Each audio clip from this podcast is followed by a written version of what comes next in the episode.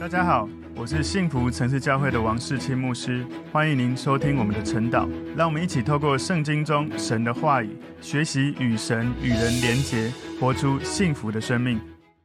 好，大家早安。我们今天早上要一起来看晨祷的主题是外邦宣教的开始。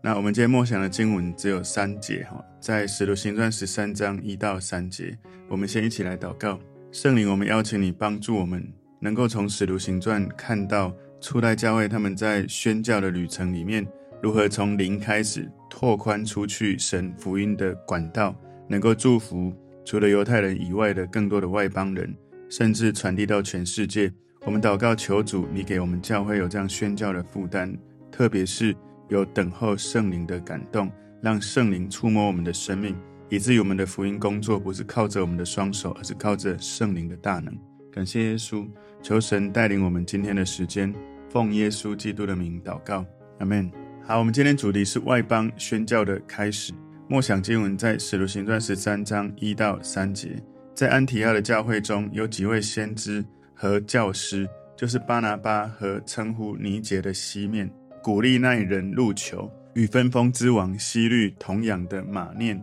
并扫罗，他们侍奉主禁食的时候，圣灵说，要为我分派巴拿巴和扫罗，去做我照他们所做的工。于是禁食祷告，按手在他们头上，就打发他们去了。今天的这个主题外邦宣教的开始，我先前情提要整个使徒行传13章大概的内容。从一开始1到3节里面，安提阿教会他们差遣出宣教士，这个也是我们今天所默想的经文的重点。从1到2节，这些服侍者他们在侍奉主禁食，然后他们被圣灵来对他们说话，圣灵感动安提阿教会，差派出巴拿巴、扫罗出去做宣教。第3节就禁食祷告，按手打发他们出去了。接下来第4节到第12节里面讲到保罗第一次出外传道，在翻译版本有讲居比路岛，或者我们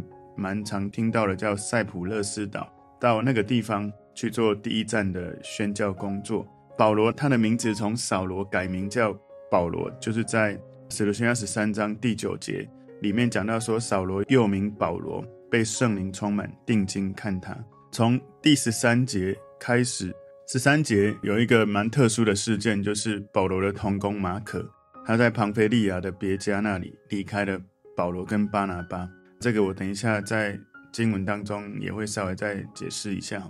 接下来再从保罗他们在比西底的这个安提阿传道，他们在安息日进入会堂，就被邀请来分享话语。14到16节可以看到，从17节到41节就是保罗的第一篇信息，然后从42节到50节讲到保罗他的讲道引起的这些回应，最后51节讲到保罗跟巴拿巴往以哥念去，52节门徒被喜乐跟圣灵来充满。所以今天我们晨祷的主题外邦宣教的开始，我们把它归纳3个重点。第一个，安提阿教会的服侍者。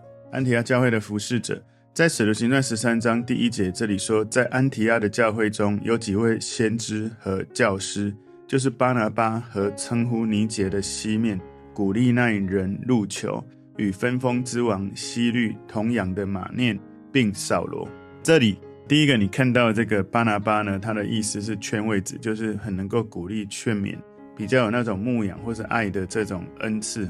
爱应该是一种每个人都应该要有的，巴拿巴比较多的是鼓励人，是做得很好。尼结他的原意是黑色的脸皮的意思，西面是聆听者，听从的人，入囚是有一种亮光的意思，马念也是安慰者，然后扫罗是求问者。所以在安提阿教会里面，扫罗跟巴拿巴是那里的有名的教师跟先知，有这样子的恩赐的彰显。西面、入囚、马念也是，只是扫罗跟巴拿巴是比较有名。称呼尼结的这个西面，尼结他的意思是黑人，可能是在安提阿教会里面的非洲人。那因为西面跟西门在原文是同一个字，所以很有可能就是帮耶稣背十字架那一个西面。在路加福音23章26节有记载说，带耶稣去的时候，有一个古利奈人西门从乡下来，他们就抓住他，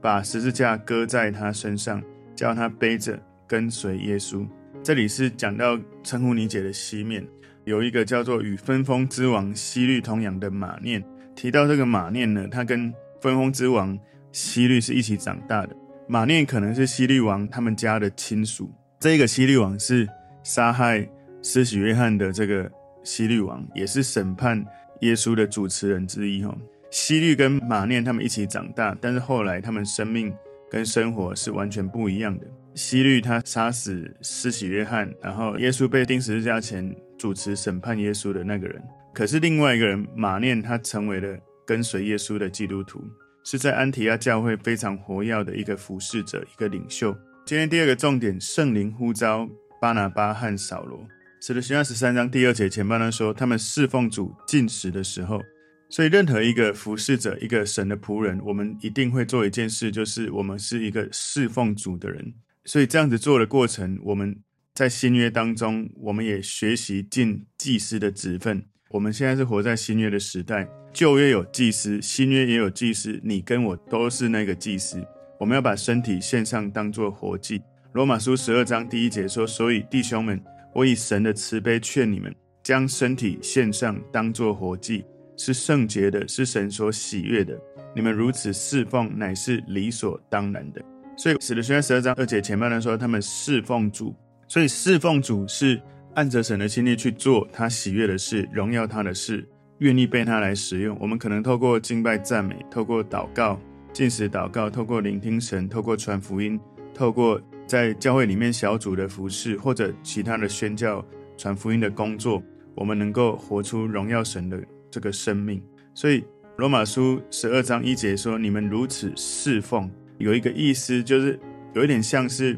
祭司跟利未人他们在圣殿的服侍。所以身为耶稣基督的门徒，我们要愿意为主来服侍。服侍神侍奉神的一部分有禁食祷告，很多的事情，特别这里讲到禁食祷告，因为他们可能感觉到有一种特殊的需要，所以需要来禁食祷告。当然从今天的经文看到，神呼召他们要把福音传到全地，传到更多的地方。所以事实上你知道，每一个教会它应该都要有一个宣教的呼召，不应该说我们的意向就只是让教会在这个地区人多，然后没有宣教的呼召。宣教其实跟传福音其实是类似的，也就是说我们每一个教会要是一个传福音的教会，除了你的本地，除了你方便的，你觉得可能家属啊同事以外啊，还有许多我们要做的宣教的工作，是可能我们从那个全世界70-80亿人口来说，可能1/3人他们已经信了主，另外1/3是他们可以有机会接触到听到福音的人群，那另外还有1/3是未得之民。也就是为什么我们要支持最近的我们教会分享信息的这个庄介奇宣教师，他去做了另外那1/3我们很多人不会去做的事情。我们的祷告，我们的奉献，是希望能够参与在普世宣教里面，能够为宣教工作，不管是祷告或者是奉献或者是支持。他们一段时间也会回来分享他们宣教的这个报告，告诉我们他们所做的。所以禁食应该是一种有特殊的需要，有时候我们会做，有时候神会放一种感动跟负担在某些人的心里，要为某些需要或某些事工有一个负担，要为这些事祷告。那个祷告可能不只是寻常一般的祷告，立场的祷告不是，它可能是固定有一段时间禁食祷告为这件事情。有一些人他是这样子，他很习惯，就是他有一些感动，然后他就觉得应该要有一些人来做。特别我用一个画面来比喻，就是就像你坐在车上，你请神开车，然后你在后座你就指挥神，或者坐在前座的神旁边的人，就好像说我有负担按你们来做。所以神做工的典型的方式是差派有负担的人去做这一项工作。所以我们要求神帮助我们，在教会里面我们看到有某些事情我们需要去服侍，我们就可以跟神祷告说，神你给我这个负担，给我这个感动，请你给我恩膏，给我能力，给我资源，因为这是你发动的。我们就回应神，求神帮助我们知道怎么做这件事情。而且特别是如果神在你所在的教会有这样的负担，他不会只有给你，他也会给你的领袖还有旁边的同工也会有类似的感动。所以我们有一个负担有一个感动的时候，不是去告诉教会其他人，或是告诉小组长，或是告诉牧师说这件事很重要，应该要有人做，为什么没人做呢？不过往往第一个看到觉得重要的那一个人应该是第一个回应神放在你内心的感动，开始去行动，而不是一直觉得我有感动然后叫别人去做。我举例来说，可能最近这2年有这个 COVID-19 有一些疫情的问题，可能有人有负担觉得我们应该要去医院探访，去点，的确这很重要，但是是不是在某个时间点我们适合做这件事？医院愿意吗？可以让我们进去吗？还有这样对弟兄姐妹的现在的状态是适合的吗？其实有时候神给一些感动，他会发动你的领袖跟你有负担，然后会发动有一些资源，而不是有时候有些事情很好，可是可能不是在对的时机，或者有些事情你觉得这个时机该做这个，可是呢可能是看起来时机很好，可是做的事情不一定是这件事。所以有一些在教会的弟兄姐妹很成熟，有感动，他们祷告，他们觉得神给他一些负担，然后呢他祷告之后，他觉得神给他一些领受，他就跟牧师讨论，跟领袖讨论，后来无论是祷告的印证，牧师的支持，还有同工的这种团队的配搭，结合这一些，他们就做出很棒的服事的果效，在当地的社区或者教会或者是更远的地方带来许多生命改变或生命祝福的一些服事或事工。当然也有一些不成熟的人，他们想做就觉得教会就现在应该要做，那如果现在没有做他就不开心。我另外举个例子，我们教会目前没有做的就是举例来说监狱事工，可能就会有人觉得说我们教会应该做这个啊，也有可能像路边的流浪者的这一些事工，有许多事情都很好，可是事实上你要知道，耶稣他服侍的日子里面他也没有什么都做，每一个教会有神给他的呼召，或者是阶段性要做的任务，所以可能是一些事工服侍，或者是一些教会的行政或者服侍相关的提议，其实我们可能都有一些不同的领受或感动，我们要祷告求神给我们一些，很重要是要同心合意知道神的心意，在这个阶段在这个教会他要我们做什么。我们在教会成长的历程其实都可能有经历过这一些历程。在我在教会还没有时间很久的时候，我那时候就跟我的牧师提议，我们在牧养系统啊，我们在装备训练应该要这样那样啊，其实也可能因为我过去有一点经验就觉得应该要这样，不过当时牧者并没有立刻回应我的建议。我那时候祷告神要我安息，我就学习安息。其实在我提的这些建议其实也不是没有实现，是过了很多年之后，牧师师母找我来讨论，甚至把这个重责大任请我在里面做一个很重要的角色。有时候有些事情我们祷告，如果这是神的心意，神真的会感动领袖，也会感动有负担的同工一起起来。那有时候可能这是好事，但时间还没到，那我们就要学会等候神。所以神的能力会运行在愿意的人的身上，如果有一群人愿意又一起祷告同心合意，就好像使徒行传1章里面耶稣要门徒们等候圣灵一起祷告，然后叫他们要等候圣灵，只等到圣灵降临他们就一定会得着能力。所以他们聚集120个人祷告了10天之后，圣灵降临。在使徒行传2章我们就看到知道圣灵运行的时候，神迹奇事随着他们。彼得的第一篇讲道就带来3000人的信主。所以我们要了解，当你祷告的时候，我们觉得这个很好那个很好，我们千万不要觉得说为什么教会不做。如果当有人问你说你觉得这很好，那你有开始吗？他说我在等有没有人愿意做。事实上如果我们是比较成熟的神的门徒，我们会这样，就是如果神给我们心里的负担，我们会在祷告里面先透过祷告来回应神给我们的负担，然后我们会透过等候让神感动环境或者领袖或者同工起来，我们一起，特别是你要服在教会的权柄之下，在对的次序对的权柄在对的时机按着神的心意去行动。所以有时候领受是真的神要做的，时机在神的手中，神也会感动带领的领袖，会知道什么时候去做是最好的，或者这件事该做或不该做，我们都要学习顺服神跟领袖，做神要我们可以做的事情。包括当我们是组员的时候，我们要尊重小组长他对这个小组的带领，我们是小组领袖，我们也要尊重教会的牧师对教会的带领，因为每一个领袖他有被神托付的这种不只是权柄，而且也有责任，他需要负责。使徒行传13章第二节我把它分四段了。使徒行传13章第二节第二段这里圣灵说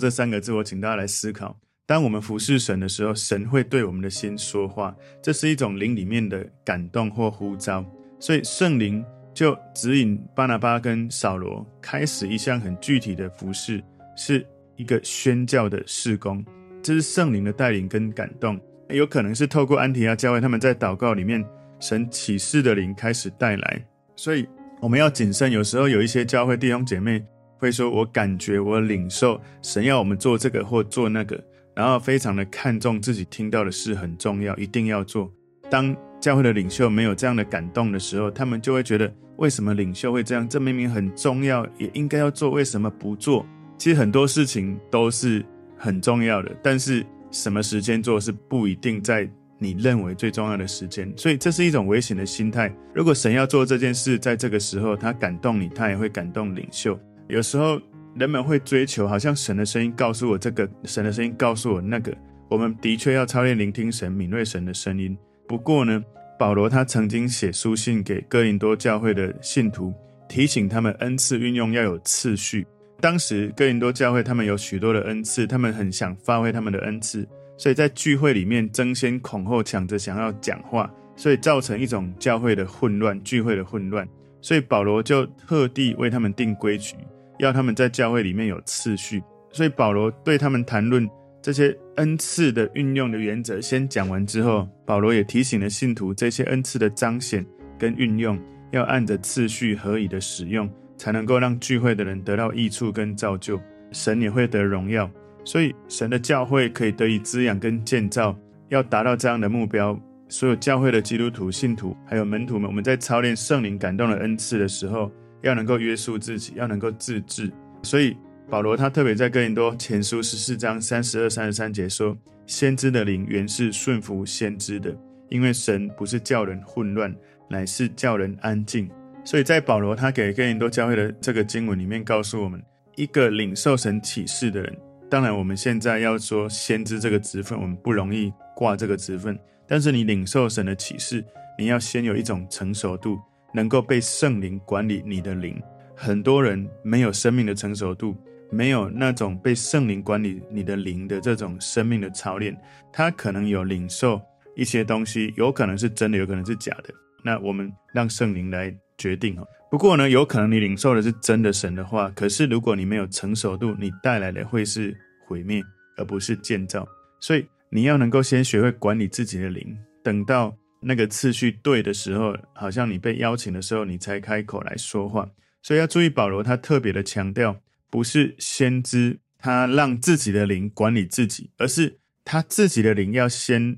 被神的灵，被神所选召的领袖先知来管理他们，以至于他们能够判断什么时候该开口，什么时候该停止说话，让聚会可以维持好的次序。所以如果你领受的启示你的领袖没有认同，你就应该要安静。我曾经在先知特会里面，因为在一些国外有他的职分的确就是被许多的教会承认跟公开的确认他是先知这样的职分，我曾经看过这个成熟的先知团队，他到教会一开始要分享信息的时候，其实那一天之前我没有理解这件事情的重要或是意义。那一天我听到这些先知团队的领导者，他一上台第一句话他就说，我今天所说的，我们这个团队在接下来这个礼拜在这里所服侍的，不管是我或是我的团队，我们降服在这个教会主任牧师之下。如果我所讲的跟你们的主任牧师有不同的看法，我就降服在他之下，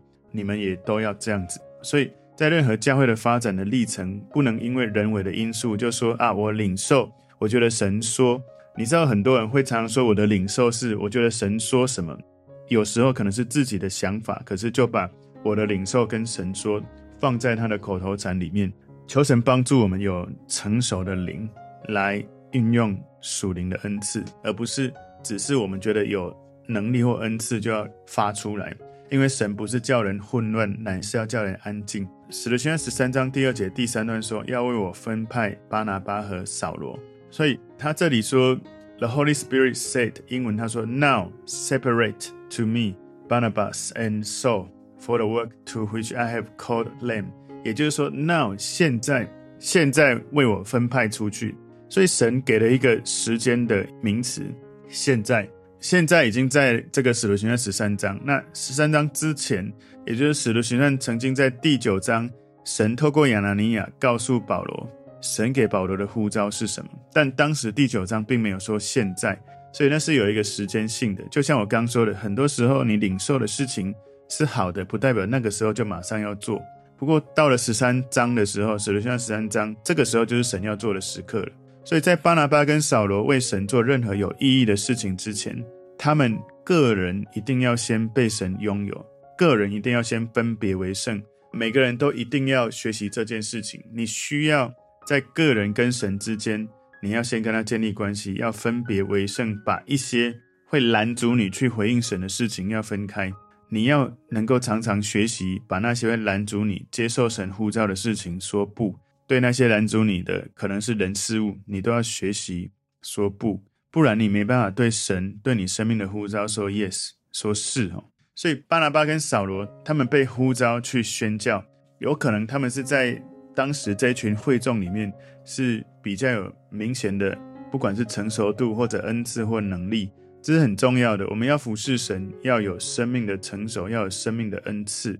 我想巴拿巴他有激励人的恩赐，他在牧养在牧者的服事上应该在团队很有帮助。可能扫罗他有使徒开拓的恩赐，所以我们在做教会拓殖的宣教工作，如果我们有开拓传福音有牧养型的，我们这种配搭会很有能力。包括我们看到这样的使徒行传的例子，我们也可以去思考我们在小组里面如何有这样的配搭，可以有外展跟向内建造都能够一起配搭起来，让团队里面的人都可以被发展。使徒行传13章第2节第4小段说，去做我照他们所做的工。所以神有他指定给巴拿巴跟扫罗具体要做的事情。保罗后来他在以弗所书第2章第10节里面他写到说，我们原是他的工作，在基督耶稣里造成的，为要叫我们行善，就是神预备叫我们行的。所以在这个地方神呼召巴拿巴跟扫罗做的就是那行善的工作。那个行善不是说去做善事，而是去做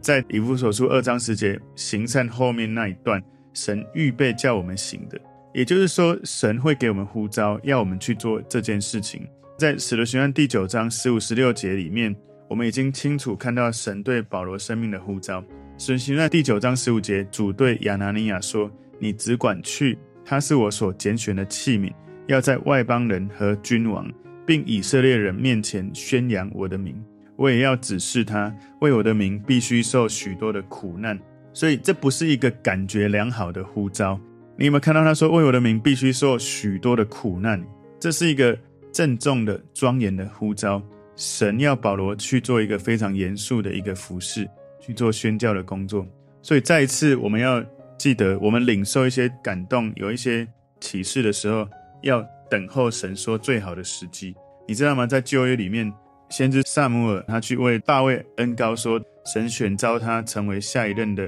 君王的时候，那时候大卫很年轻，神的启示来了，过了10-20年之后，后来大卫才成为君王。所以我们一定要记得，你的领受一定要在神认为对的时机，让神来带领。今天外邦宣教的开始，第3个重点，差遣巴拿巴和扫罗。使徒行传13章第3节我们分3个重点。第一个重点是于是禁食祷告，所以这是一个重要的服事，在禁食祷告之后才差遣他们出去。整个宣教的事工需要倚靠神，需要透过禁食祷告表达这样的倚靠。我也邀请弟兄姐妹，如果你对前2周在我们教会分享宣教的呼召的借启宣教士他们全家，如果你有感动为他们祷告，也可以选一段时间为他们禁食祷告。我也会思考我要选一段时间怎么样为他们来做禁食祷告。使徒行传13章第3节第2段说，按手在他们头上。按手差派是一个正式的差遣。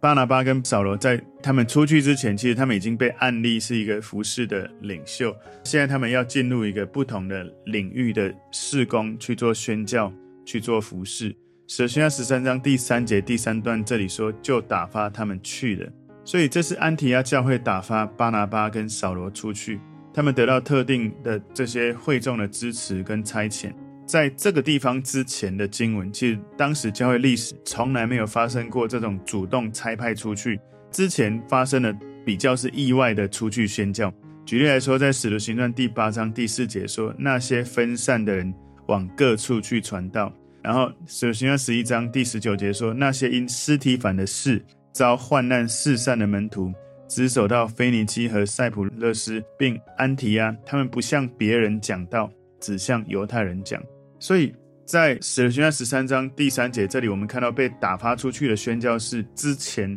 没有看过一个有组织有协调的团队主动出去宣教。所以求神帮助我们，我们不是遇到患难被迫出去宣教，而是我们有组织的祷告差派宣教士出去。我相信我们的教会是被神使用，要成为一个宣教的一个教会。从安提阿要差遣刻意组织的宣教工作，其实很多人会认为这个就是教会历史上第一个真正的往外邦出去所做的这些宣教的工作。所以宣教士这个词其实跟差遣是有关的，你被拣选是一回事，可是被差遣有另外的恩膏。所以他们没有在一个很大的委员会的报告要做许多的分析，他们没有人口分析、市场调查，甚至可能你也听过属灵绘图类似这样的名词。但是巴拿巴跟扫罗他们出去宣教之前没有这一些，他们依靠就是神的呼召、圣灵的能力，然后就这样他们团队出去，福音就大大的传递出去，以至于到今天你跟我都得到这个福音的祝福。所以当时保罗的宣教团队其中一个叫马可，在使徒行传13章13节里面有记载说，保罗和他的同人从帕佛开船来到庞菲利亚的别家，约翰就离开他们回耶路撒冷去。这个约翰是指马可的意思的，所以圣经没有解释马可离开的原因。但是后来的使徒行传15章38节里面有记载，保罗不喜欢他离开这件事情，因为保罗不想要再带马可去当时要做的另一段的宣教旅程。所以当时马可离开的原因可能不是很正面的，也就是保罗的团队遇到同工服侍到一半跑掉的一种窘境，保罗他还是继续被神呼召的旅程。所以求神帮助我们在宣教、在传福音的工作里面，不要用很多的原因说我们做不好是因为我们的能力不够。有时候我们会说我们无法传福音出去是因为他们太忙了，他们不愿意听，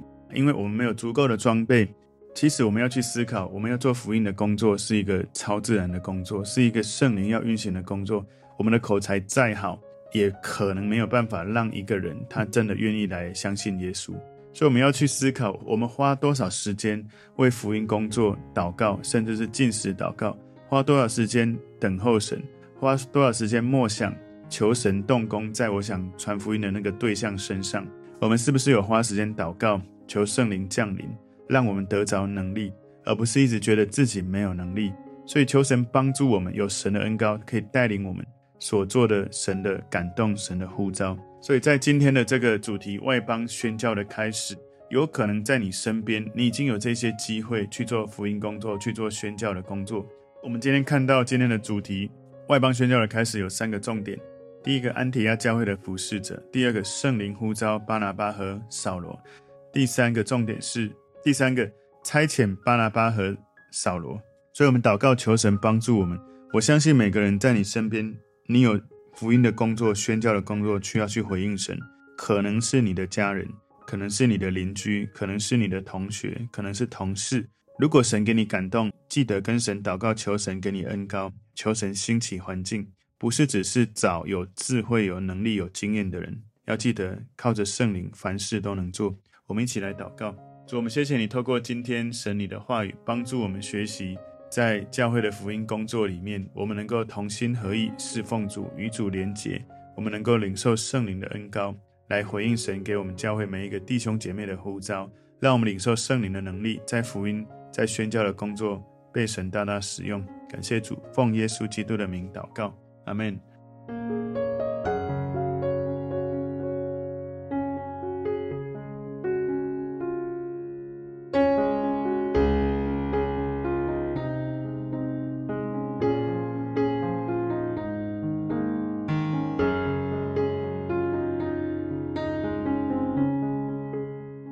们，如果这个信息对您有帮助，请您在影片下方按赞、留言，并分享给您的朋友，分享在您的 IG、Facebook、Line 或者其他的社群媒体上面，来祝福您的朋友。当然也别忘了订阅我们的频道和开启小铃铛，这样您就可以收到我们最新的影片通知哦。